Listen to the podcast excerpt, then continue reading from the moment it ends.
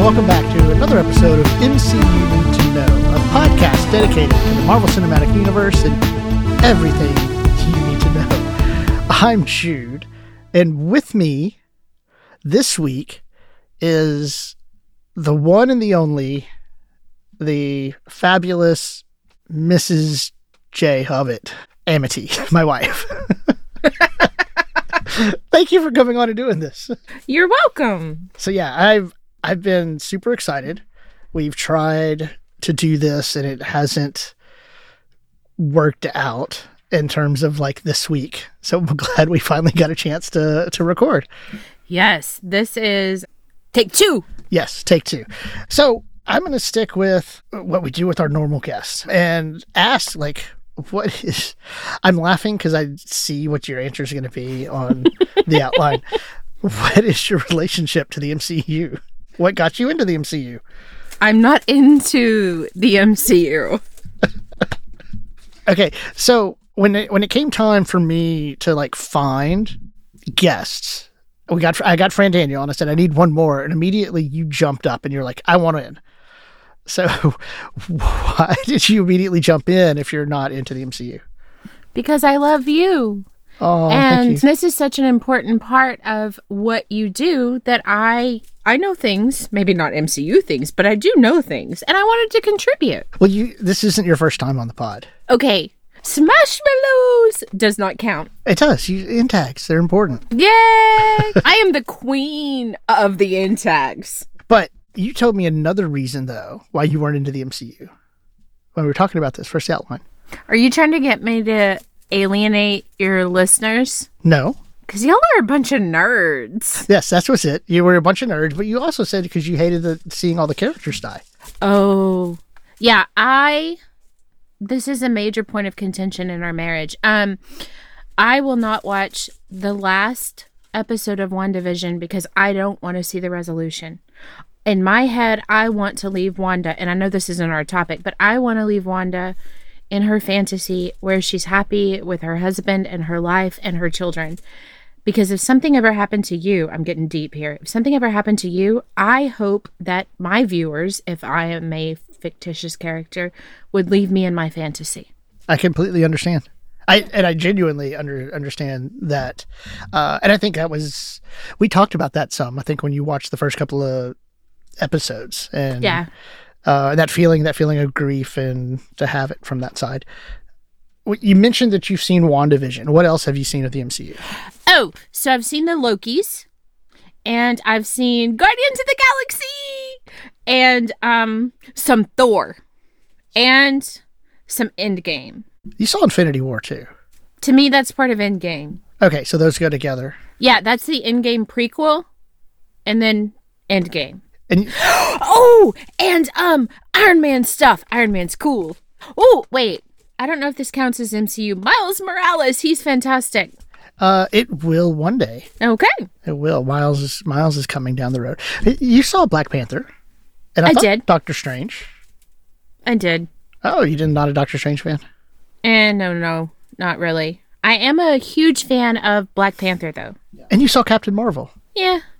To me, Captain Marvel was not a good female lead Really? Why's that? I'm just curious. because they took away everything. They basically turned her into, and I'm, and I'm doing air quotes, as a man. She wants to fight. She has close friendships. She wants to protect her friends. There's nothing there's nothing that was integrating of stereotypical feminine roles in her. They just made her a girl. Okay. Okay. and that's a problem. Now, when I first saw it, I really enjoyed it. It was like comparing, and I, and I know this is MC. You need to know, but however, she cannot compare with Wonder Woman in terms of emotional poignancy. Mm-hmm. For me personally. No, and that's that's perfectly fine. Okay. Like all, all of these things that we interact with, any kind of well, you know, you teach English, any kind of text, right? It's going to hit us in different ways emotionally. The really good stuff will impact you one way emotionally and impact me in a different way emotionally, but we both have an emotional connection to it. Right. On one lens, that's like reader response. However, there is, I believe, an overarching truth. And whether we like it or not, comics are the flower of the roots of Western culture. The MCU is specifically. I'm sure there's other Eastern magical comics, but these are the roots of our culture. And in some ways, they try too hard to follow Joseph Campbell. Okay. Okay. Well, we're going to follow more of that culture, but I do want to ask you which is your favorite? Which is your favorite character? Groot. Groot. What it is about Groot? He's just great. And he says, I am Groot. Groot. he's fantastic. And he's a plant. Yeah, you like plants. He's like an Ent. He's like a baby Ent. He's all the Ents. He's the Ent god. No, No, that's that's too that's far. that's Treebeard. Oh, In my brain, Groot is the offspring of Treebeard. I could I could go with that new head canon. I'm good with that. What is new head canon? So new head canon is going to be like in my head. It's now canon. Oh, okay.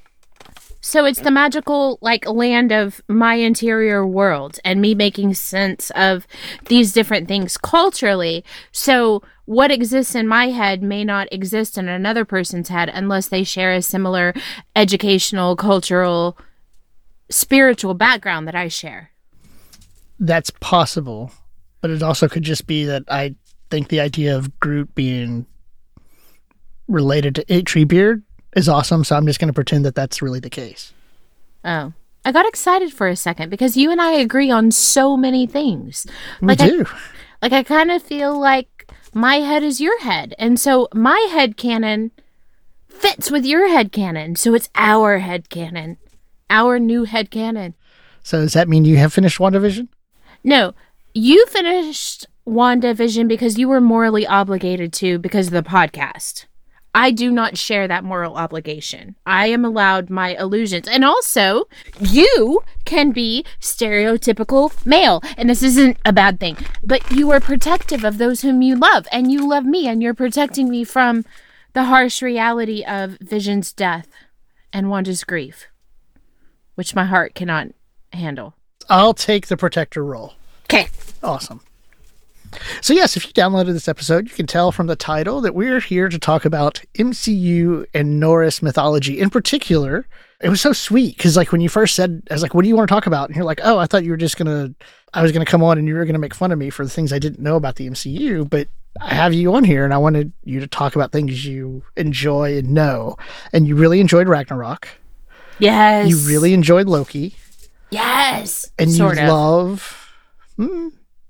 It was weird. You you didn't like Loki at first, and you're kind of meh. And then when you got into like episode four is when you really got into it. okay. And I then don't I was all I was gonna say is from there I think you enjoyed it from episode four in. I don't like Loki. I don't like Norse Loki because you're not supposed to like Norse Loki. But I like MCU Loki. I think he is redeemable and he is complicated and his journey is very, very good. And he's also very medieval. Okay, so let me start because I, I know we have our outline, but I want to start here. You just said you like MCU Loki, and you're not supposed to like the Norse myth Loki, and he's very medieval. Help me out. Why is it that we're not supposed to like the Norse Loki? Because he's the cuckoo. He is the source of. Okay. So I'm kind of jumping in here, but I'm just going to jump in. Loki in Norse mythology is not Odin's son. He's not Thor's brother. He is Odin's blood brother. So he is still the child of of Jotunheim, a giant, not really a giant, but we'll go with that translation. But he in equal parts destroys and makes the lives of the gods interesting. But he ultimately is what causes the death of Odin and Thor. Yeah. So okay, so in Ragnarok, Yeah. Odin dies pretty much like a natural death, almost like he runs out of power. But you just said Loki kills him. No, Loki doesn't kill him.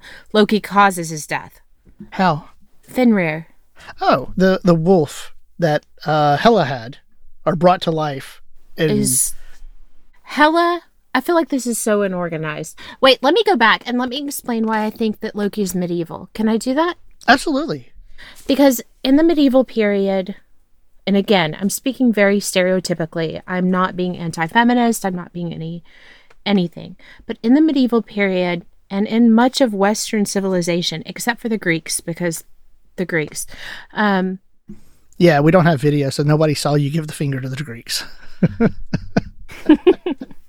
But women were a civilizing influence.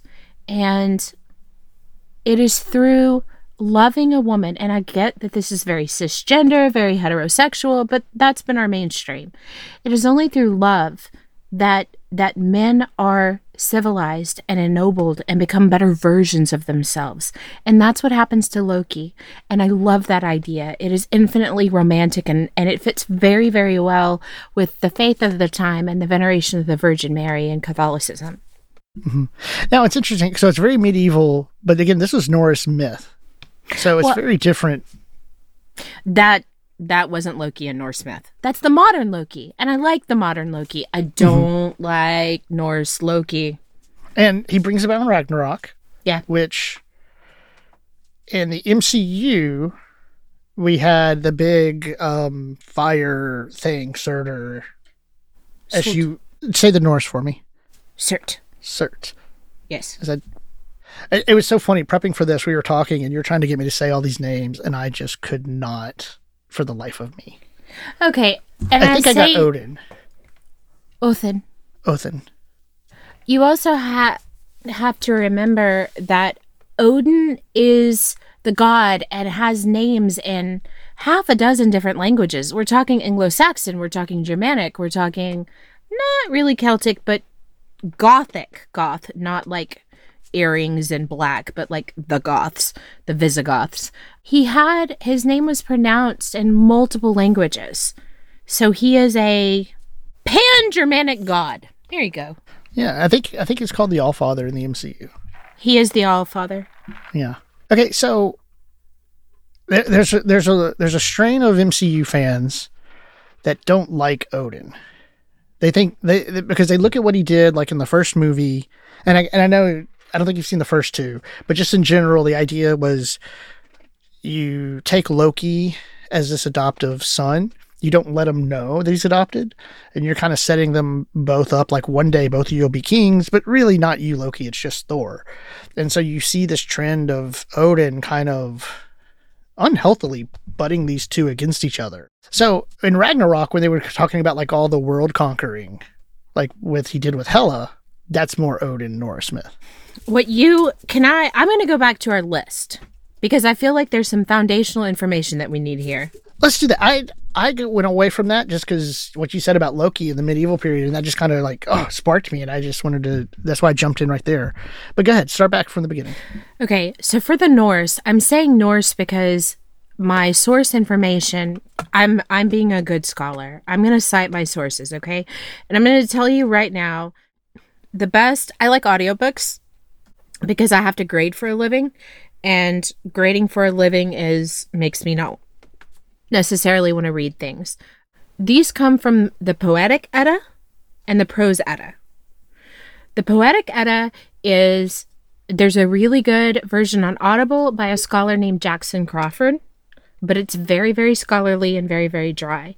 The um the meter of the poetry is not preserved, but the um the meaning behind the words is. Now, if you want a like really fun one just to listen to that has at heart the original but had it, it has modern narrative elements added, I would say Norse mythology by Neil Gaiman is fantastic. Okay. Well, I will. I will take and put all those links in the show notes. So That if would be anybody wants wonderful. to, they can just scroll down to the show notes and and uh, take their pick. Okay. So when we're talking about Germanic people, we're not just talking about the Norse. We're not just talking about the Northmen, Norway. We are this is there's the Anglo-Saxons, the Jutes, any Germanic people, later Prussian people. You also have uh, the Sami, which is a native Finnish population, which they're an indigenous Finnish population, And culturally, they're impacted by this whole Norse world. So I'm saying Norse to encapsulate all these people. Now, my pronunciation is going to be inconsistent because I'm not naturally a Norse scholar. I just really like Norse stuff. I'm I'm technically, if you want to get real technical, I'm a medieval scholar for medieval English literature, which is after the Norman conquest. Middle English is my thing. Um, but I'm familiar. I I know things. So what you have to remember is that specifically for the Norse people, it is a very unforgiving climate. It is cold. Arable farming land is is is limited. And this is also a time of a little ice age. So farming was 10 times worse. These people are not Vikings. Viking is a verb, Vikingum. It meant because it, if if the Vikings could have stayed home and farmed and fought among themselves, they would have. However, there wasn't enough resources to do that. So what they were primarily concerned with in their culture was providing for their families, which is a very human thing. Like, we still want what's best for our families. So, they were very concerned with the idea of glory and honor. And even going back to Beowulf, boasting, it's not bragging if you can do it. Like, glory and honor and that was necessary for them and especially for their ideas of masculinity. Remember this is pre-christian.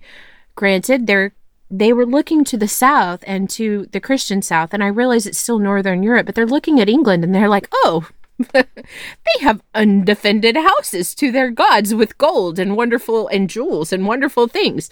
I will kill the priests and take the things and so when you're talking about the conversion of the Norse, for them, a a a culture that is based on a code of honor with a show of strength and confrontation, providing for your family. So hard work. Hard work is incredibly important to these people, and you can see it with the Puritans. You can see it in modern American culture. Pick yourself up by the bootstraps, right? Our modern culture, we we don't do violence which has led to this really, really weird corporate doublespeak, but that's another topic. They dealt with violence with violence. Even their women were violent. You do not, if someone insults you, you do not turn the other cheek. So for this people to have a God that turns the other cheek, a God who is humble, was completely insane for them. It went it was contrary against every single thing that they knew and valued. They valued Thor. Thor was the son of Odin and the earth god, not his wife Freya. Thor was straightforward. He was strong. He he even he was the strongest of the gods, right? After Ragnarok, am I jumping too far ahead? No, you're not. But I do want to ask. Uh, you said one thing, and I want to before you get back to after Ragnarok. You said not his wife Frigga. Freya. Frey. Okay, F R F R I G G A is what it's like in the MCU. Yeah. But when you said his, you're referring to Thor. No, I'm referring to Odin. To Odin. Okay. Yeah. Okay. It just well, you were just talking about Thor. Yeah, I'm and so, sorry. And then and then you said his wife, Frigga, and so that's why I was like. Uh. I just I love the idea that Thor is the child of Odin, the All Father, and the Earth Goddess personified. Thor is straightforward where Odin is devious. Thor mm-hmm, is mm-hmm. strong where Odin's strength is his mind. Mm-hmm. Advancing your family was incredibly important. Like, okay, take for example our culture. Right. When I married you, I took your last name. And my allegiance goes to our new family that we're forming, right? Right in Norse mythology and in Norse culture, my allegiance would still be to my father and mother's family. Mm-hmm.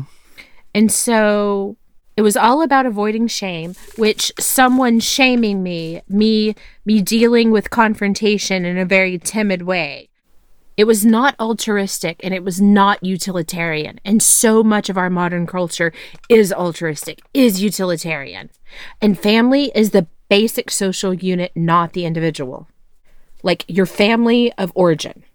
Right. And it sounds very clannish. clannish, uh, duty bound, Yes. honor bound. yes. Um, you mentioned. Okay, that's interesting to me because we had. Do you remember when we had the back and forth between John Stuart Mill and Immanuel Kant? And we had the we had I think it was our oldest sitting there like take keeping score as we were making points. I don't like Immanuel Kant, and I uh, do like John Stuart Mill. So I think I remember this. I find that interesting because Mill, the utilitarian, in which he said our culture is more like, whereas Kant was much more duty bound and, and honor bound. And, and, and I just found it interesting because as, as much as you, like you said, enjoy and like the the Norse mythology and the Norse culture, I don't like Kant. not a lot of people do. It's okay. You do. But no, I just just because one one puts up as the the duty right and and prizes that just like the Norse, and that that's that's the only why that made me think of it. I appreciate the Norse. I love the Norse. I intrinsically understand the Norse. However, they are not my moral compass. Mm-hmm. No, not this that I was suggesting they're your moral compass. Mills kind of uh, is. Yeah, Yeah. One's word was binding, especially if you were a god. and that makes sense. That carried through to the MCU with the hammer, right? Well, you didn't. Again, you didn't see the first Thor, but Mjolnir. yeah, that one, Stephen. Jonathan. Same thing. I'll put that link in the show notes too. But, uh, yeah, you kept trying to. Okay, so I've always struggled with the the the hammer's name, Mjolnir. Mjolnir. Mjol. Say it one more time. Well, I'm not saying it like an Icelandic person. And that's what we have to remember. So much of what we have is preserved in the Eddas. The Eddas were preserved from 13th century Icelandic texts. Wait, the the original text you started mentioning the Eddas, and where you mentioned the the two options, the scholarly option, and then the other option that had more. Uh, meaning rather than an exact translation. Yeah, the Norse sagas. That's why that's why we have this um this preserved version. But we don't have all the pieces. We don't know all the pieces, which is fascinating and incredibly frustrating. Now, I was bringing that up because you're saying about the the God's word. So in the first movie, Thor gets. I mean, you know, you're familiar with Campbell. You're familiar with the hero's journey. Thor, his birthright. He's supposed to be king. He screws up, banished to Midgard, and the hammer is Odin puts like this curse, maybe. Um, On Mjolnir, enchantment on Mjolnir that basically said only those worthy of the powers of Thor can lift this. Um, which is just interesting because it, you have that thread you mentioned very strong about the about uh, um, the verbal the, the what, what people said specifically the gods. Okay, so let's explore this a little bit more. And I'm going to probably go into more detail. One oh one last one other thing. What I also find interesting is the words like if he be worthy. If we're going to also follow that thread, it's like what is you mentioned honor, glory. What are the things that are worthy of a Norse person or Norse mythology, right? Like like like that. That's always been a debate within the MCU. What does worthy mean in the MCU, right? Of who can actually lift the hammer, um, but following Thor, Odin, and Norse mythology, it it kind of stands to reason of like what does worthy mean to them, and who can, because culturally worthy doesn't always mean the same thing. Okay, so this is a culture that prizes violence, and this is a culture that prizes the advancement of one's own family. So I don't know exactly what the conditions of Mjolnir were, but I can tell you once Thor died in Ragnarok, his two sons, and I don't remember the names off the top of my head, but it was strength and anger. Those are those that's the translation. Thor's two sons Uh-huh. they are the ones who can wield Mjolnir, but they have to do it together because they don't have the strength of their father. And and it has a name, as all good things in when something was really really worthy for the Norse, they named it because naming something gave it It made it a proper noun. It made it important. It gave it significance. Thor was strong, stronger than strong, the strongest of the gods, but he also had a magical belt that doubled his strength. And that's why he was able to wield Mjolnir. Now, I don't know if there was more to it than his strength, but Thor was great, and Thor was even more popular than Odin when it came to cultural worship. Yeah, well, we were talking the other night, and you were just saying how Thor, the portrayal of Thor in the MCU, is very different than what he is in terms of like. I don't want to say. Uh, how do I want to describe it? Almost like a jock, maybe the stereotypical jock. Like you're not that smart, you're not that bright, but whatever. You have pretty blue eyes and blonde hair, and you can you're strong. Like that that's a lot of what comes across and even in Ragnarok you feel like it, they lean into that a little bit because it tries to go more comedic. Not tries, it successfully is more comedic than the other two. But that's not Thor in Norse mythology at all. No, it's not. And even more importantly, later when you have Fat Thor, that was not a thing. Right. So Thor is very much not your stereotypical jock, quote, and I'm doing air quotes right now. Thor is because for these people, for the Norse people, they admired cleverness. Look at Odin. Look at Loki. They admired what they called wisdom. And and Odin Odin is called the wisest of the gods. And wisdom is not just in the modern sense and and being able to look at things and tell how things might turn out based on people's patterns. Wisdom also had to do with cleverness, trickery, deceit. The Now- mischief. Yeah. But Thor was not mischievous. Thor was the exact opposite of his dad, of Odin. He was straightforward. He was straight dealing. He, I guess, he was a typical quote unquote jock, air quotes, um, in that he would, he was at face value. If if he did not like you, and he said, "I'm going to kill you," he was going to kill you he wouldn't be like Odin and Loki and and figure out like 50 steps ahead like a chess game. Yeah. You know what? As you say that, I think they captured that a little bit Yes. in the first movie in particular because he had this element of but the way they played it there and, and again they had to find a way for his character to be banished right and to earn this worthiness. But he had, he was very arrogant in what he would do and i'm just going to rush into battle without a thought or a forethought of like what are the consequences? What what is what is this going to do?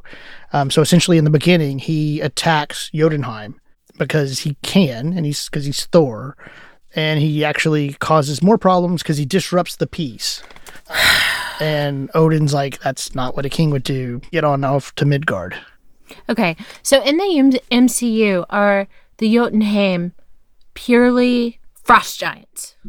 uh, yes they're the frost giants Okay. So I'm getting into some background information here. Wait, is there the Yggdrasil? You look at me confused, so I assume there isn't an Yggdrasil. idrisil The world tree. Oh yes, I'm sorry. When you said that, well, you talked about that, right? There's the world tree. We pulled it up. So there's uh, Jotunheim, Nidavellir was on the list. Uh, Asgard was in the list. Midgard was on the list.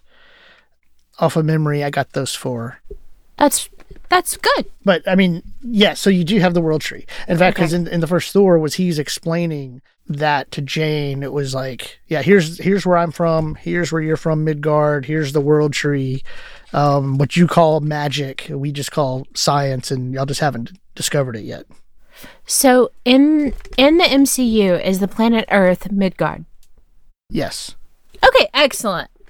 Um, so Heimdall, he is called the Heimdall of the Nine Mothers.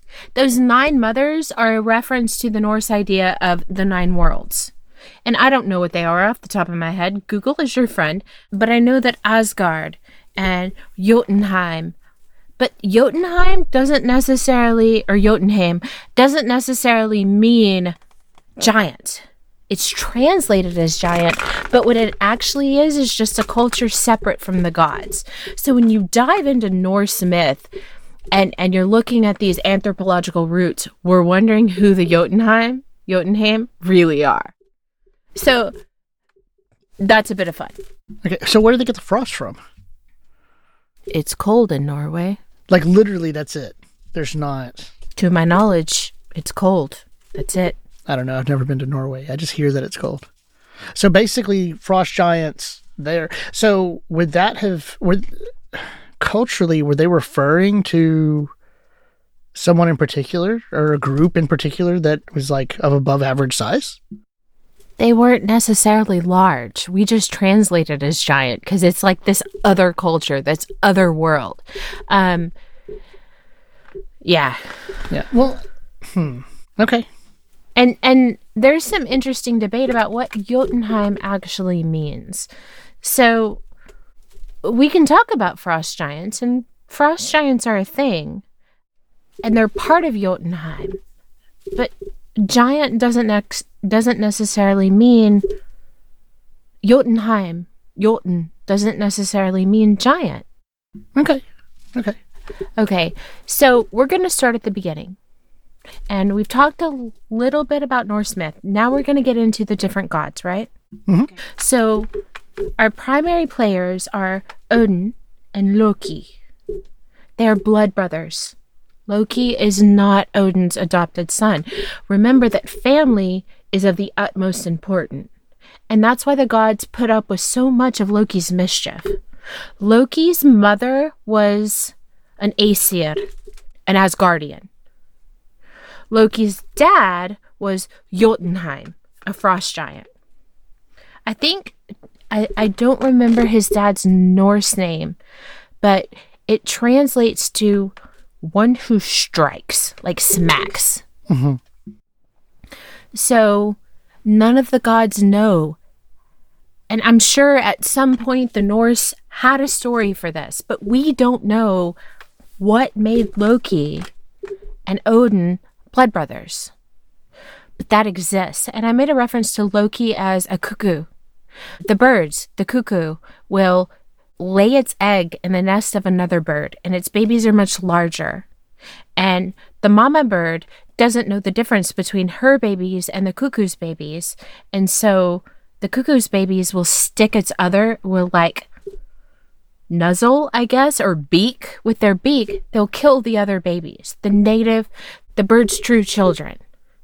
And so, because the cuckoo is so big, it requires so much food and care from the mama and daddy bird that the cuckoo thrives and the others diminish. Mhm. And so, Loki is accepted among the Asgardian. His mother is an Asgardian, but Loki is not Asgardian. Loki always returns to his Jotunheim roots. And Loki Loki's intelligence and his cleverness and his mischievousness. What you have to remember about the Norse Loki is he is so full of anger and hate and this in between. He's not one, he's not the other. He's he's in between. He is both and neither. And somehow he and Odin become blood brothers and they're very very similar. Loki is so full of lust, so full of anger, so full of this need to prove himself and justify his own existence that he has no loyalty other than to Loki. You know, I I feel like the Loki arc throughout the MCU from the very beginning to Endgame, and even some of the stuff that they do in, in Loki, the TV show, is pretty accurate No. to Loki. In well, in the he is in it for himself, trying to gain this power. Feels like he's owed something. Um, been told that it, that especially he finds out he's adopted, I've been told I'm worthy of glorious things and have this glorious purpose, and I'm gonna do whatever I can to to get that. Um, character development wise, he matures or grows past that in the MCU, but his main drive in the beginning is to rule. But Norse Loki never grows past that. Right. But the initial motivation, I think what you get in the first Thor, even even in the others, it is fairly on. Odin, Othin, is similar to Loki and different than Loki. Odin is the All Father, but he's also the great deceiver, which is interesting in that those familiar with Judeo Christian tradition equate the All Father as the exact opposite of, of the deceiver, but Odin's both. Odin sacrifices himself to himself for knowledge, for knowledge of the runes. So he hangs himself on Yggdrasil, the world tree.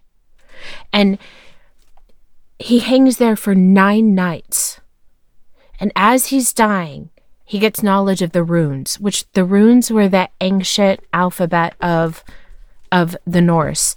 But the runes didn't only have alphabet knowledge, they also have the knowledge to foretell the future.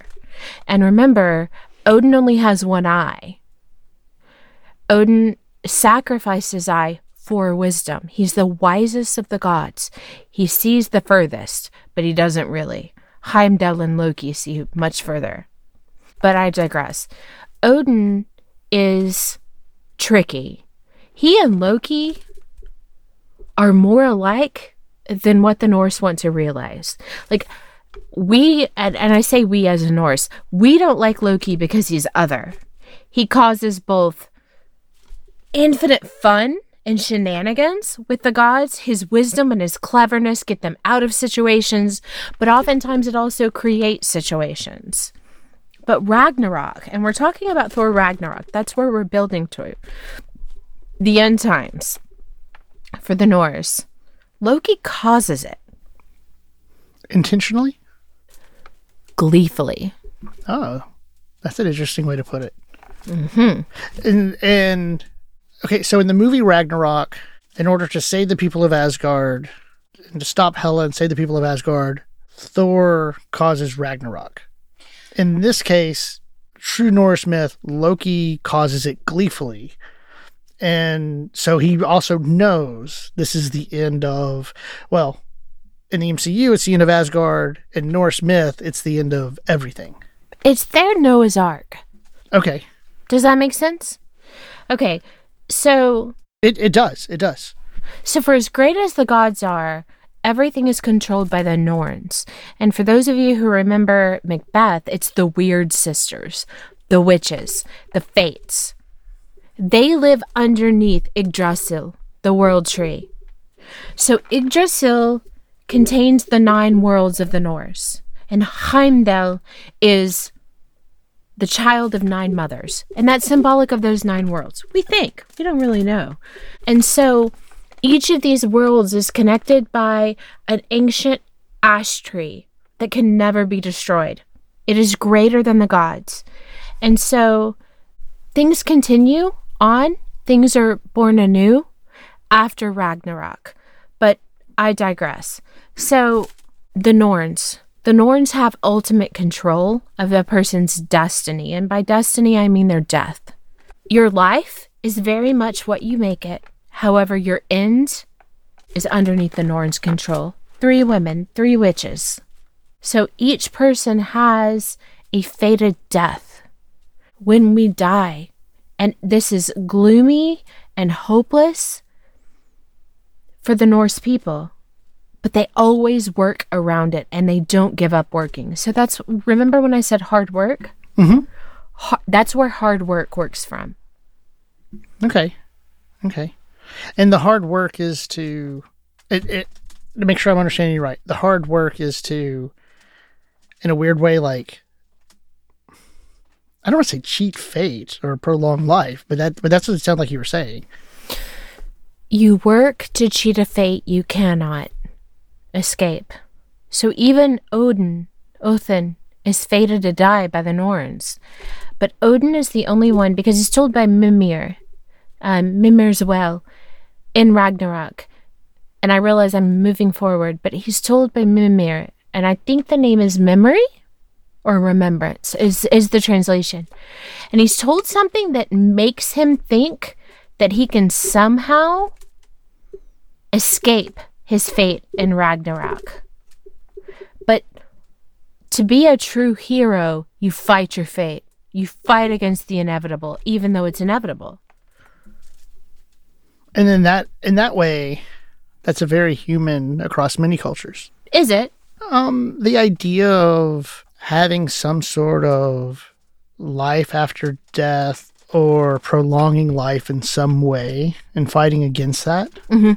Whether it's in this or um, the second coming in Christianity or uh, reincarnation in Hinduism and some Buddhist thought, like like there is this element of wanting to carry on and fighting that ultimate fate of we're all we're all going to die at some point. Okay, so I just saw one of my notes, and this is digressing, but yes, we're all going to die at some point. But do we accept that timidly, or do we determine the method of our death? And that's the big deal for the Norse. The hard There- work against fate. Yeah. Those who died in glory and those who didn't. So it was a great, as you said, the they respond to violence and violence. It's a great honor to die in in battle and glory. Mm-hmm. Okay, so and and I'm digressing, but the I just found my note. The Norse idea of wisdom had to do with knowing obscure facts, contemplating paradoxes, I would have fit in really well. knowing the future, Nope, not anymore. cleverness, Maybe there. strategy, knowledge of human nature. So that's their idea of wisdom. So it's not just like a, a, a working intelligence, but it's also a knowledge based in education of their culture, knowledge of their gods, knowledge of, of obscure facts, knowledge of weird critters that only exist in myth. Sorry, I wanted to look up something. It just because you mentioned that, and I was thinking of um, chess pieces.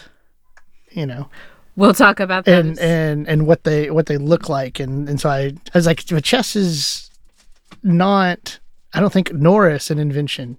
chess may not be Norse an invention, but actually it is.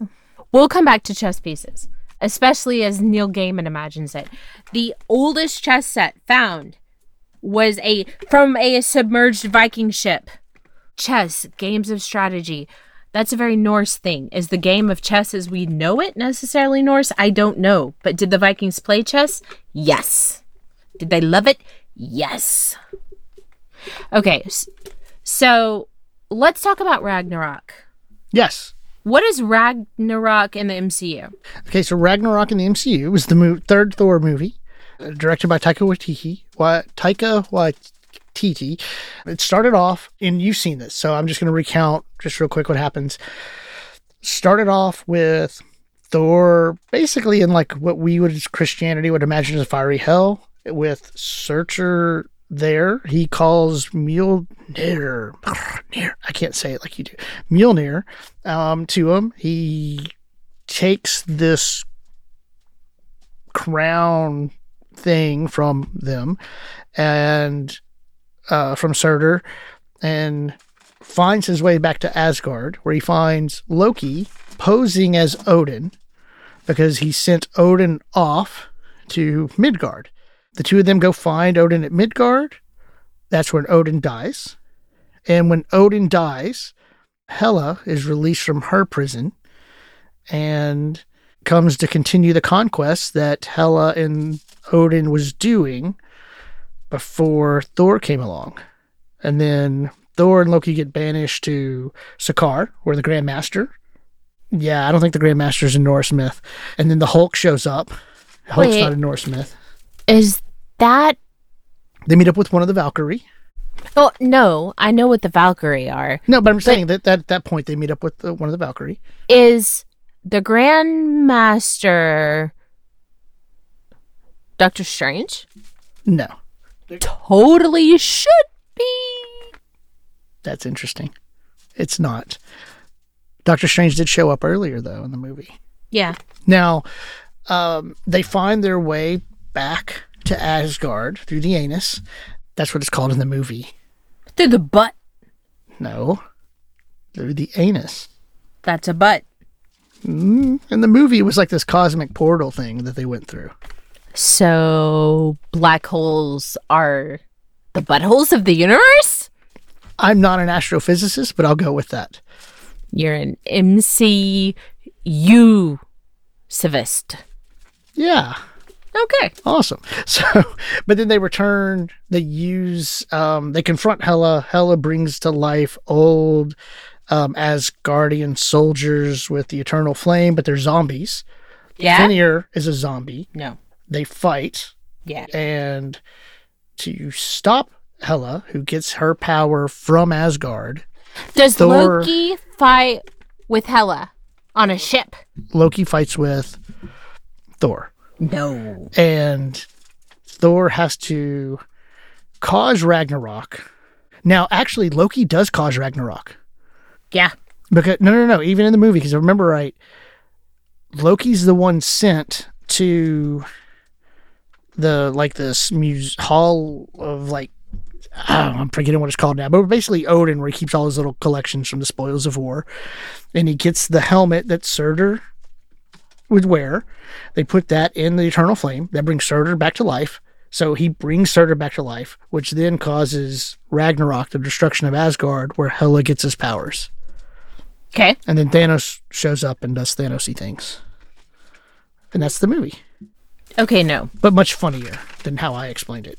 Well, yeah, because Thor's great. Okay, so let's talk about Ragnarok and Norse mythology. Now, I mentioned, um, Jude mentioned, I can call you Jude, right? You can call me Jude. Or do I call you Jay? Hobbit. Jude's good. Jude's All right. take your pick though. What about Judy Booty? I'm I'm right now with that smile on your face, I'm debating on whether or not I leave that in on the edit. Okay, what about Judabin Hobbit? Again, I'm debating on how this is going to be edited. But go ahead, Ragnarok. Okay, so Ragnarok. Let's let's talk about this. It is translated as the twilight of the gods. It's not really the twilight. They don't know how to translate Ragnarok. And I didn't rule my R's effectively because I'm a bad Viking. But I'm not Viking. I'm a civilized non Viking. Anyway, going on. So what Ragnarok is, it's mistranslated as Twilight of the Gods, but that's a good way of thinking about it. Remember, everything's controlled by the Norns, and gods are not immortal in Greek myth. Uh, no, yes, in Greek, not Norse. They have an appointed day to die. So Ragnarok is the end of the world, the current world, and it is the end of most of the gods. So we talked about Loki, and we talked about Odin. And Loki is not Odin's adopted son, it's his adopted blood brother. Because of that, the gods, the other gods, Thor, Tyr, uh, Heimdall, they, Freya, they all have a blood bond to the Norse. I mean, to Loki. The worst thing that you could do in Norse mythology was to murder your brother or sister. That's interesting because Thor. Well, I mean, you started getting into technicalities. Did Thor kill Hela? And the answer is no. But he directly caused the death. Okay, so Hela, hell, yes. So, those of you interested in linguistics, the English word hell is based on the Norse goddess Hel, both a place and a name. So, let's talk about hell, shall we? Absolutely. Hell is not Odin's secret child. Hel is one of the five children of Loki. So, Loki marries Sigund, a nice Vanir woman. So you have the Asir, they're the big gods, the primary gods. And then you have the Vanir. They're the the minor gods. There's some some scholarship that says the Vanir were conquered by the Aesir. Odin is Aesir. Loki's mom was Vanir. So minor god. These are like your like specific little dryad and naiad your little forest spirit of of a tree or your little spirit of this particular well they're minor gods And so, yeah, the Vanir were defeated by the Asir, the Aesir, and in a war a long time ago, of which we don't have the mythological account to explain it. So Loki has Sigyn, his Asir or Vanir wife, with which he has two children. But then Loki from Jotunheim has a Jotunheim wife. And I'm putting that in quotation marks because the Asir did not recognize that as a marriage. And with these in, in this marriage he has three children. Fenir or Fenris Wolf, Hel or Hela, and the Midgard serpent. And I do not say this name exactly correctly, but I'm going to try. Jorgamundar. Okay? Well, it's interesting because Ragnarok has become popular recently, and not just the movie, but like the the idea and the concept. Because we watched a movie on Netflix on Halloween called Ragnarok, and it there was a serpent that was like the big Yeah, bad of the movie. it's the Midgard serpent, but it's Loki's kid with his Jotunheim wife. Angerspora, bringer of wrath. Anger, anger. Bora, bringer. Now I realize Bora and bringer aren't the same, but anger and wrath, same thing. And that's the name of the serpent. No, that's the name of the serpent's mama. Angerspora. Oh, okay. Oh, that's interesting. Yeah. Because okay, because so now it's it's like it's like the uh the Greek Theotokos, the god god bearer. Yeah, Mary. The anger bringer. Yeah. Okay, so Fenir, Fenris Wolf, is a wolf. And Hel, or Hela, is, if you look at her from one side, she's a beautiful young woman. If you look at her from another side, she's a corpse, a rotting corpse, not just like a newly deceased corpse, but like a really, really bad rotting corpse. And what's his name? The Midgard serpent, because I'm not comfortable saying that name, and I don't think I pronounce it correctly. Uh, Jorgamundar is a serpent. They are the three children of Loki from his Jotunheim anger, Wrathbringer is their mama, his Jotunheim wife. She considers herself Loki's wife. Sigund, the Vanir, or, or an Asir, considers herself in Asgard as, or Isgard, as Loki's true wife. So, what you have to remember about Loki is he is the god of multiplicity, the god of mischief, of lies. And I really, really cannot speak highly enough of how well Neil Gaiman, who's fabulous in all ways, characterizes Sigyn. And he says, and this is not a direct quote, but he says that she loved Loki, but reservedly. She always looked like she expected to hear the worst. And Loki is the father of monsters. So, shall I continue or do you have a question? I do have a question actually. As I was describing the movie Ragnarok, and I mentioned Hela resurrecting old Asgardian armies as zombies, you perked up there. Is that because half the face of Hela you um, you see as a rotting corpse, or did she actually do this? She actually did that, but we'll get there. So Loki has five children: two with his wife, his Asgardian wife Sigyn, and three with a giantess. And I call her giantess, but we don't know if she's overly large. And it's these three particular children, born of Jotunheim, that we're concerned with. Because while I say Loki caused Ragnarok, it was also Odin's poor choices. It, took both of them. Yes. Like in, in terms of what you're saying about the three witches and the fate, Yeah. it took both of them. And in that sense, Odin's poor choices, Yeah. Loki, uh, what I'm assuming is Loki's reaction to those poor choices Yeah. that he gleefully brought this in about. So let's talk about when they were children. Jorgamundr, uh, Hel or Hela, and Finir or Fenriswulf. They, Odin had a dream. Because remember, Odin is the wisest of the gods. And he had a dream that these three would cause the end of the world as Odin knew it. And Odin, being Odin, thought, okay, I have foreknowledge. I'm going to stop this. But anyone who knows anything about prophecy knows when you try to stop the prophecy, you usually bring the prophecy about. Yes.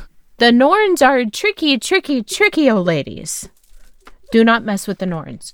And so he sends Tyr, his son, Tyr, the one handed, but he's not one handed yet, and Thor off to Jotunheim to steal away these three children. And and Thor and Tyr bring them back. And so as Odin is dealing with these three people, he sees Hela or Hel, and he says, Look, beautiful young lady, I have a whole world in the underworld. I'm going to make you the queen of it. You also get to be the queen of all the corpses. Sort of all the corpses. Because for Anglo Saxons, there, I mean, for the Norse, Anglo Saxons too, there was a good death and there was the uneasy death.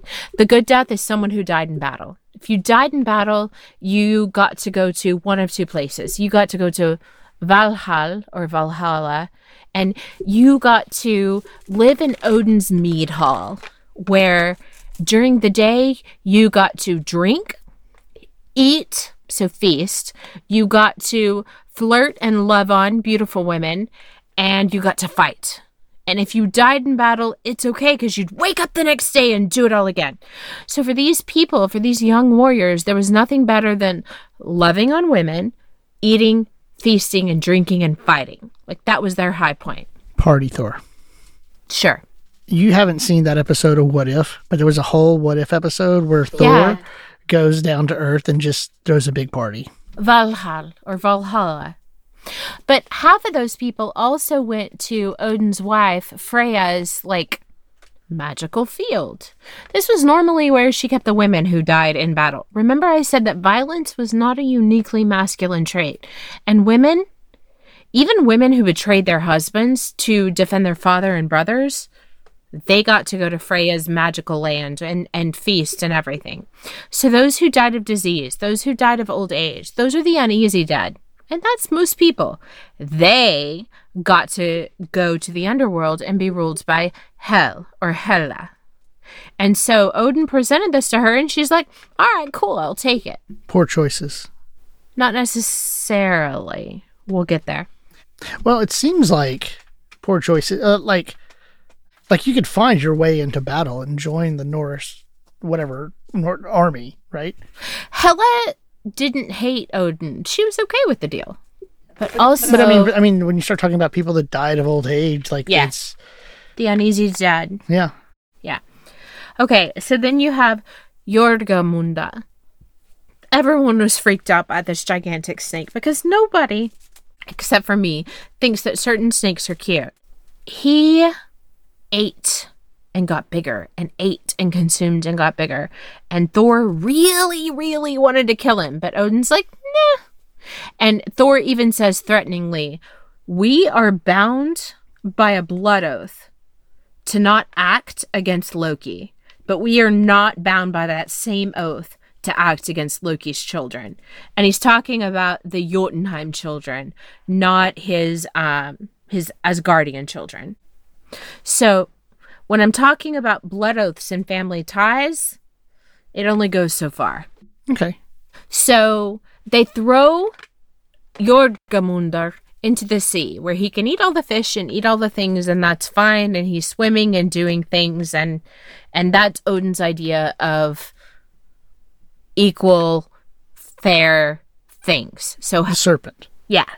So Hela gets her realm.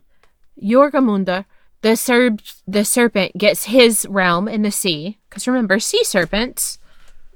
And then you have Fenrir, The wolf. the wolf. Fenris wolf.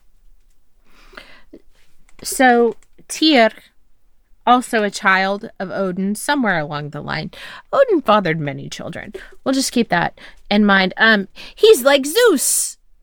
So Fenrir was a wolf puppy, and Tyr loved him. He would pet him, he would play with him.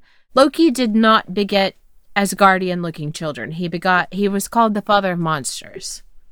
So Fenrir was a wolf puppy and Tyr played with him and loved on him and he was great. He was like his pet dog. He was like his Francis.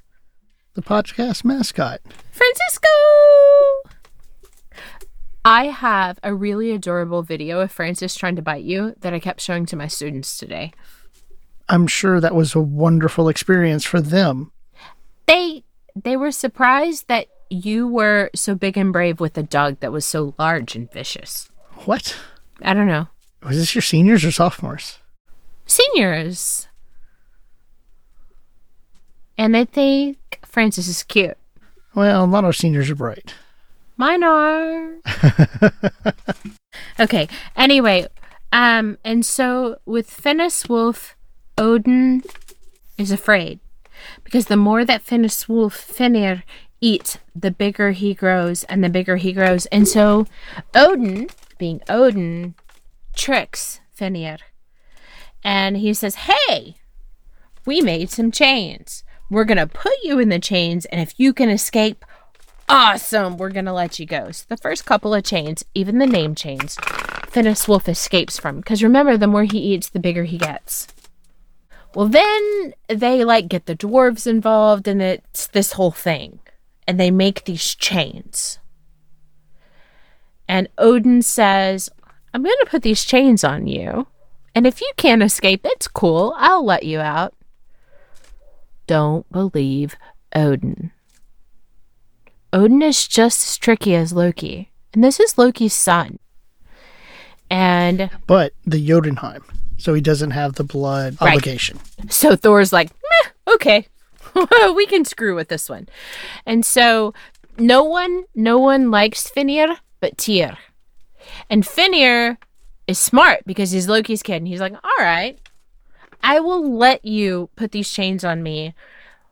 But I need, and I will trust you to let me go if I can't get out of them. But I need a show of good faith from the Asgardians. I want a god to put its head or hand in my mouth. And Odin knows what's going on. He's like, no. Thor's like, no. And Tyr, the one friend of Fenrir, puts his hand in Fenrir's mouth. And so Finir allows himself to be chained, and he cannot escape the chains. So he's looking at his friend Tyr. He knows that Odin has betrayed him. Tyr nods his head, and Fenrir bites off his hand. And then Odin takes his sword, drives it, sorry, this is violent, drives it through Fenrir's lower jaw and keeps his mouth open. Fenrir, justifiably, is pissed. And he says, You know what, Odin? I would have been a friend to the gods. I would have been a friend to the Aesir, to the Asgardians. But not now. Not ever. I will eat the sun and the moon. And more importantly, I will eat you. Which is what happens in Ragnarok. Fenrir feasts on Odin. Yes. But he kind of deserved it. It sounds like it. Odin's a jerk. And there's many fans of the MCU that think that the same thing of the MCU's Odin. He's a jerk. And so things happen, life continues, and then there's Baldar. Baldar? Yeah. Baldar, we don't know what to do with Baldar. Baldar might actually be based on Christ. Baldar is a god that is accidentally okay. So Freya, Baldar's mother, said, "My kid's protected. I've gone to all the things that can do any of the things. They promised not to hurt my kid." But she didn't go to mistletoe. What do you mean mistletoe? I mean mistletoe that grows on oak trees. Do you not know what mistletoe is? I know what mistletoe is, but what do you mean when you say they did not go to mistletoe? Okay. Well, I know you know what mistletoe is, but have you ever seen it grow in the wild? Uh, no, actually. Mistletoe is this like finely thing. It grows on trees according to the Druids, which I realize isn't Norse, but kind of Norse. It grows where lightning has struck. Now, it's really a parasitic vine that grows from oak trees. And because it's a parasite, because it's spindly, because it's small, Freya didn't think that it could ever hurt her great son Baldar. But Loki did. And Loki tricked Baldar's blind brother into making a dart out of mistletoe, which kills Baldar. And that's the start of Ragnarok. Because Odin is angry and he takes Loki and he chains him and and binds him into the bowels of hell, into the bowels of the Midgard serpent, his own child, where the mid okay, so the thing about the Midgard serpent is he has this awesome venom that can kill all the things. Mhm. Any of the, the things. Mhm. And so he chains Loki. He like I don't know exactly cuz it honestly I'm a bit squeamish, but he takes Loki's own entrails and binds him to three rocks. I don't know how the three rocks work. Where he's constantly under poison of his own child under the Midgard serpent in hell. And his wife, Sigyn, the good wife, tries to catch as much poison as she can in a bowl to keep it away from Loki. Loki is pissed. Understandably. Though Loki did just kill Baldar. Understandably. Um, Baldar is Odin's son. So, how they get away with that, how they get around that blood oath thing, is that Loki didn't directly cause the death. He just tricks someone else into doing his work. And that's why Loki is the father of lies. Mm-hmm. I didn't actually do it. I didn't do it. I'm guiltless. Yeah, Odin wasn't buying that. And so Loki is suffering, is in incredible pain, and his good Aesir wife. Oh, they also cut off the head of Ingersbulda, and she becomes a seer, but that's neither here nor there. And so Loki's angry. He causes Balder's death, Baldar's death, and then Ragnarok starts. It is never ending winter. It is a time of starvation. Sisters, children fight sisters' children. Remember, blood bonds are important. People starve. The land stops giving up crops. The sea becomes full of bloated dead corpses. People die. Human beings fight each other. It is the never ending winter, which I realize this isn't your thing, but that's where um, Game of Thrones, winter is coming. Yeah, I was just thinking about that. Yeah. And then there's ashes in the air. It is a time of unending winter. So when you're living in Northern Europe and you're in a small ice age and your growing season shortens and shortens and shortens and you cannot feed your people, your people starve and die. This would have been horrific to the Norse. All human civilization is falling. This is the twilight of the gods. And Yggdrasil, the world tree, shakes. And as Yggdrasil shakes, the bonds and the chains that had previously held anyone else is broken. So Fenrir escapes. Loki escapes.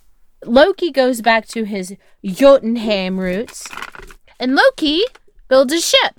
It's a ship built from the fingernails of the dead, so it floats. So the gods wake up and they grab their arms, and one of the worlds, and I don't remember the Norse name, is the battle world, the battlefield. Odin brings his men, which are the warriors who have died, and he's those fight for him. In Norse mythology, they're still called the living. So those who make it to Valhalla or Valhall, the Hall of the Slain, are still alive. Freya, The the life after death. yeah, but they're not dead because they're with Odin in the mead hall.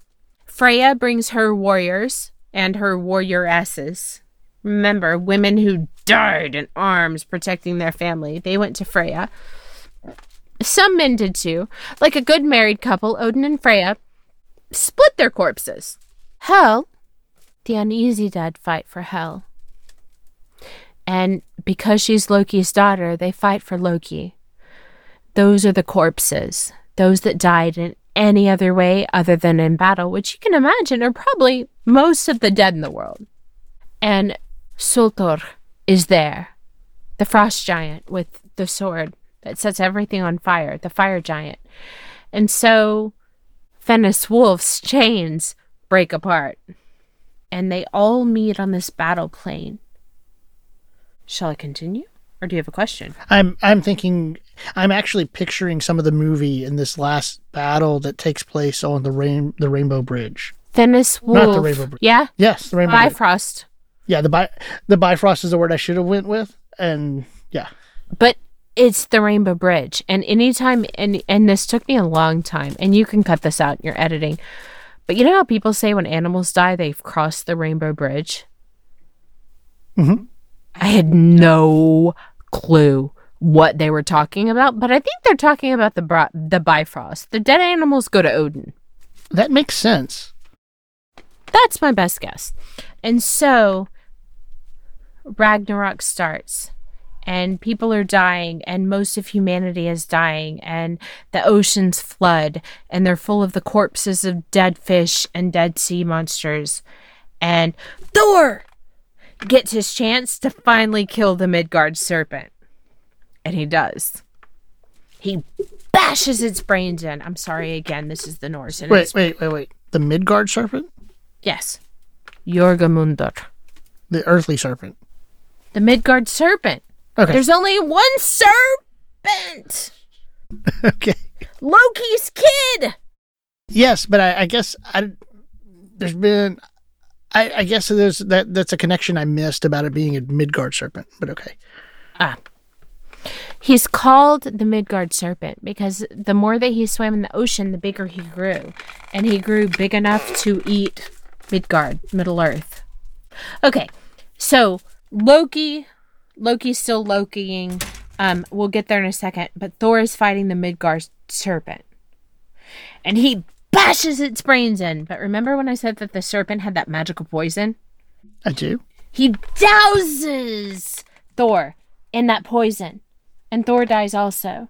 And so Loki's on this ship that floats, as ships do, but it's made of the fingernails of the dead. And as it sails through the worlds or world, we don't really know, it's not specified, it floats because it's made from fingernails and it's full of the uneasy dead. So Loki survives Ragnarok. We're still in the middle of Ragnarok. This is Ragnarok. Right. He is surviving currently, Okay. but that won't stay.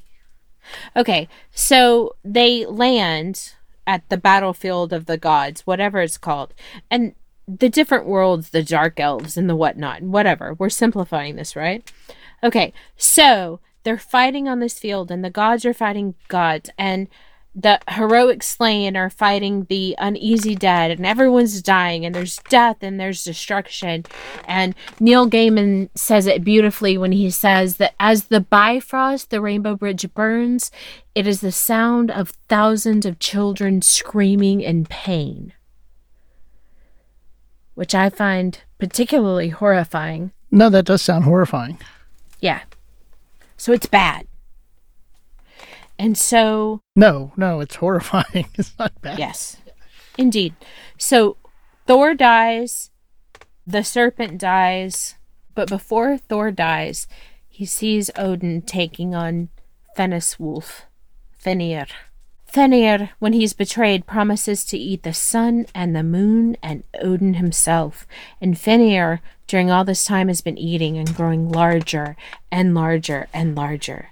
And he eats the sun, and he eats the moon, and he eats the Allfather, and the Allfather is no more. So it does what he said he's going to do. Yeah, because remember, one's word is binding. Yeah. And then, Well, that that's just okay. It's just fascinating because the one word's bind is that there's a family. well, there's like an equal playing field Yeah. in the sense of like there's it doesn't seem like there's a hierarchy in like this person's word is more binding than others unless it's the three witches, I guess. Yeah. But even though you're Odin the Allfather, Fenrir's word is just as binding as Odin's. Yeah. So Fenrir eats the Allfather, and I don't remember who kills Fenrir, but one of Odin's children kills Fenrir. And Tyr, the one who Fenrir's hand ate, Yeah. he dies. But he battles the worst dog, and I don't remember what his name is. He's he's called the Hellhound. He is a horrible, horrible, horrible dog that bites out like people's necks, and that's how Tyr dies. They die together. Hela's death is never mentioned. Really? That's interesting. Hela just kind of goes with the flow. In the movie, Yeah. we don't actually see Hela die. It's just implied. Yeah, no.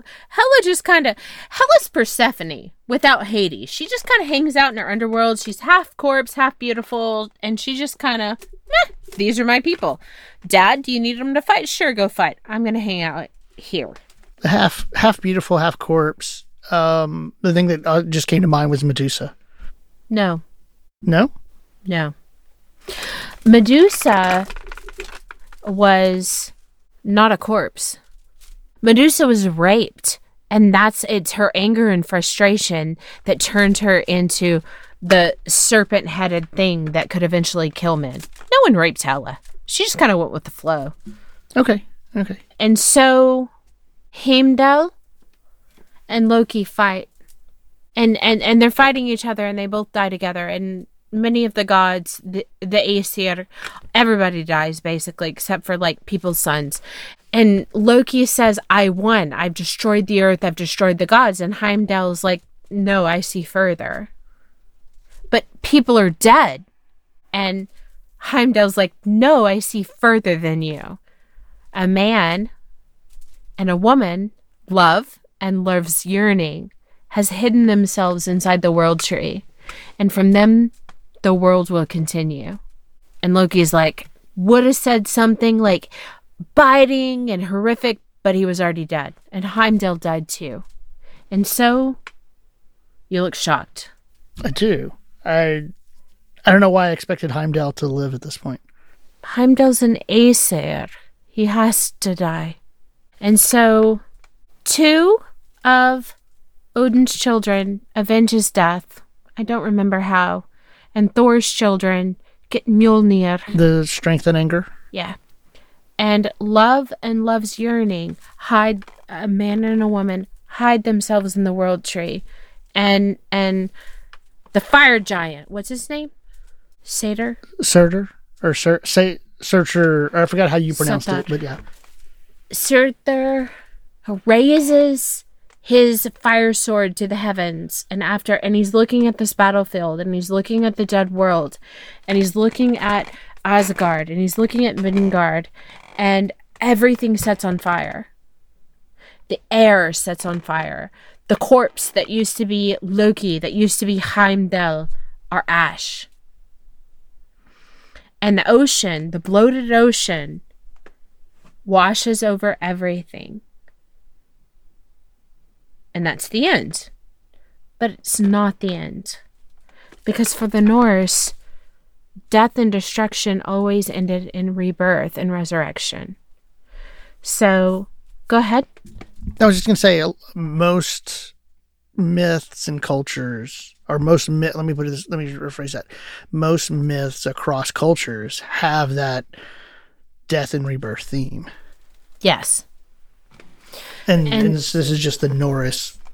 The Norse version. Yeah, And so Odin's silent sons become the new gods.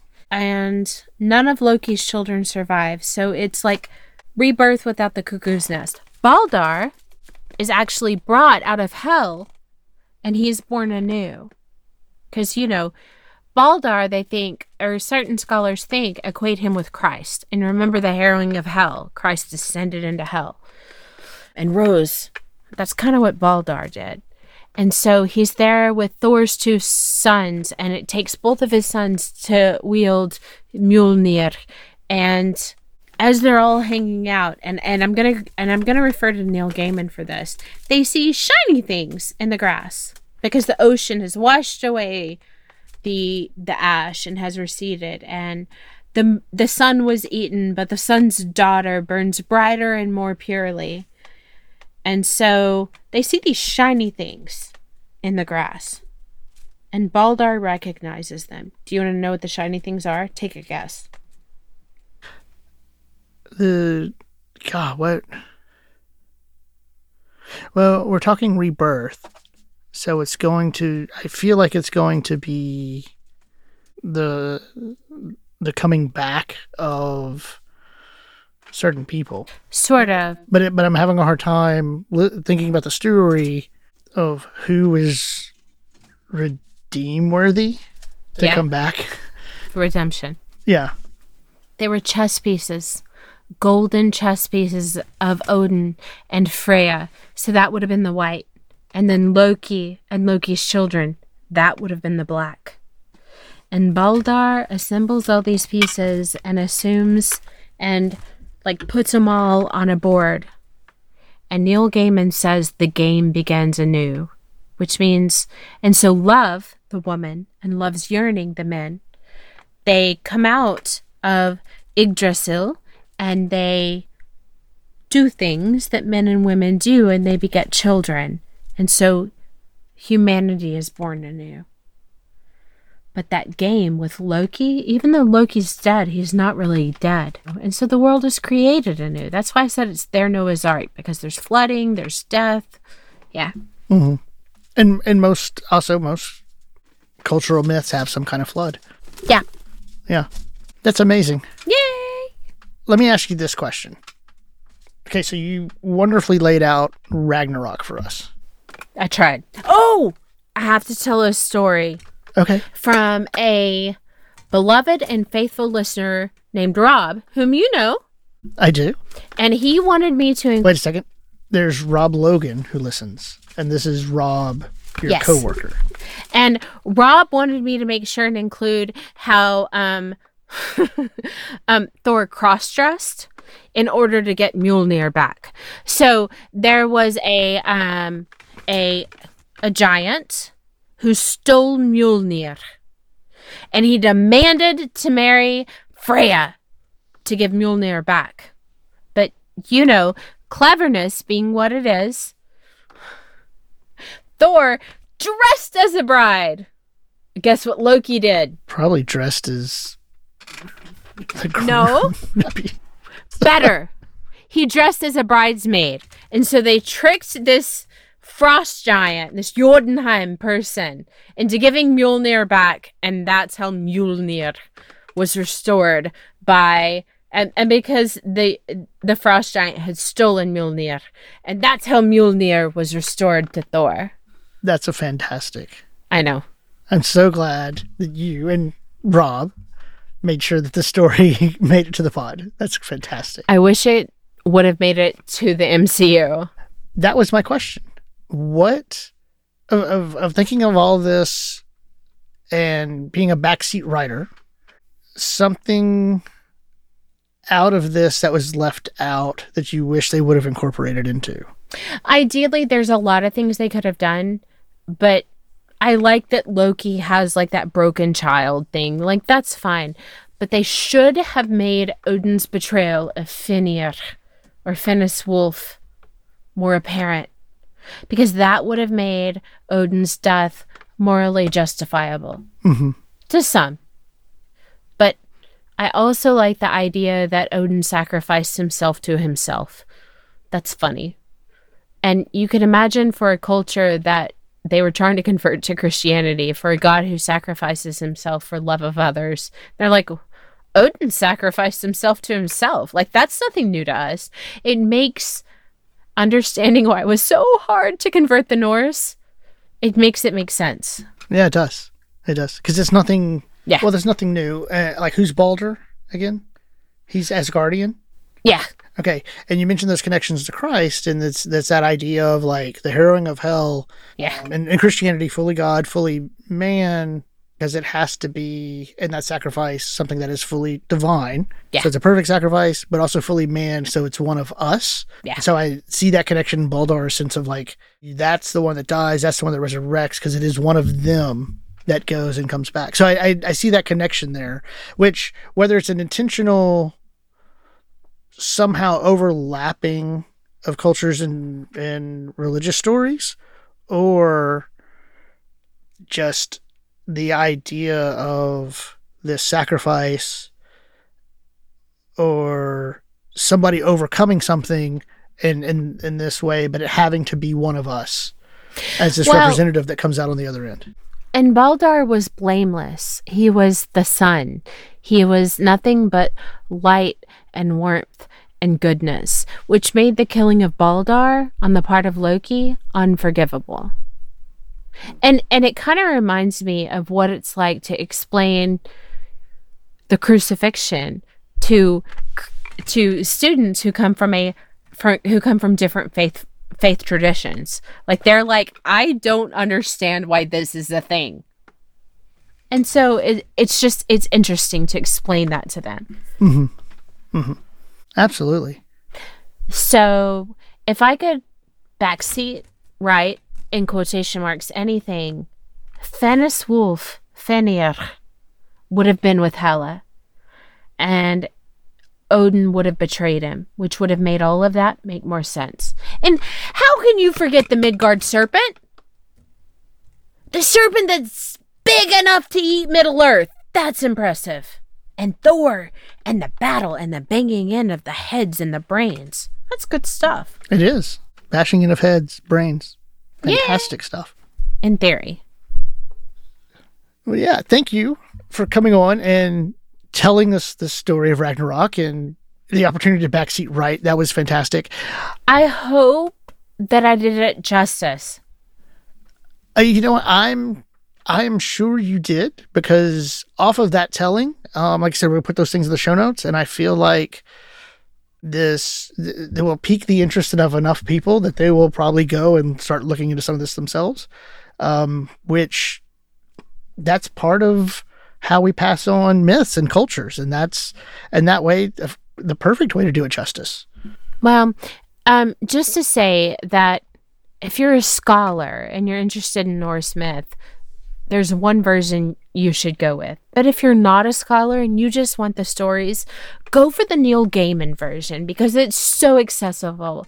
And what is so great about Neil Gaiman in his audiobooks is that he reads it himself, which is even more fantastic because you know authentically that the emphasis is being placed where it should. And it's fantastic. Right. So in that audiobook, he's not actually just narrating; he's Yeah. Reading in in an oral tradition like this would have been passed. Yes, yes, absolutely. It's the best way to look at it, I would think, or listen to I it. I don't remember what they're called, but there were Norse oral poets. And and I can think of the name in English and and in French and in old southern French, Occitanian, but I I don't remember the Germanic name. But remember that these stories were acted out and they were told at festivals and great events. They were meant to be heard, not read in isolation. It was a communal experience. It's one of the things I love about podcasting: the idea of this oral tradition being passed on. Yeah, My my hands are up in the victory stance, and I'm like, smiling.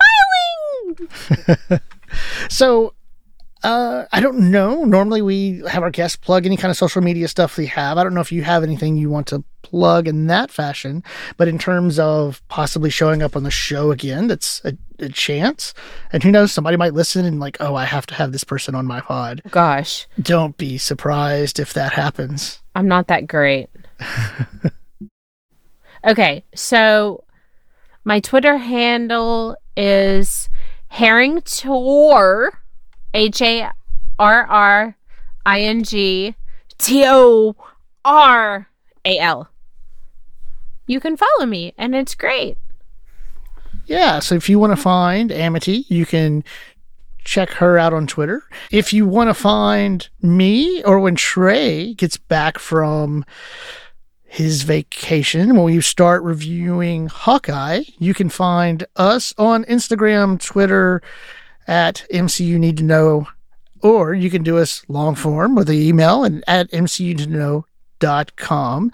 And of course, also scroll down to the bottom. You can click on the link, join our Discord. There's a wonderful community of people who love the MCU, pop culture. Uh, we mentioned before there's um, a channel on food, there's a channel on pets, there's a channel, there's a channel on a lot of things. But in particular, as you listening to an MCU podcast, when you get there, make sure you click on the roll a sign, click on the eye emoji so you can have access to all the spoiler channels.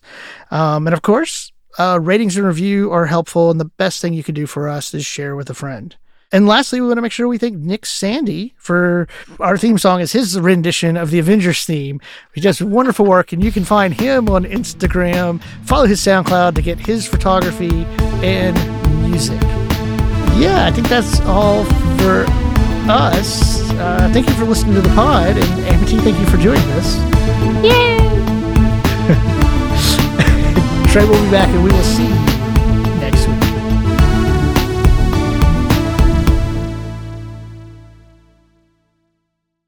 I don't think Norris an invention. Chess may not be Norse an invention, but actually it is. Hey, what's up? Do I have to go to school tomorrow? My Yes. not. You have to go to school. You're going to school. Because we're going to school. It's one lay. Love you. Um, and lastly, we want to make sure we thank Nick Sandy for he you. ugh. No. What? I have a question. What?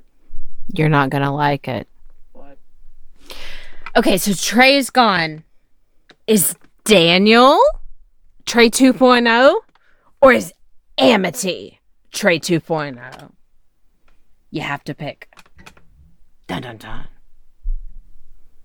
So, like I said, you can Nick Sandy, who did and our theme song is his rendition of the Avengers theme. He does wonderful work, and you can find him on Instagram. Follow his SoundCloud to get his photography and music. Um.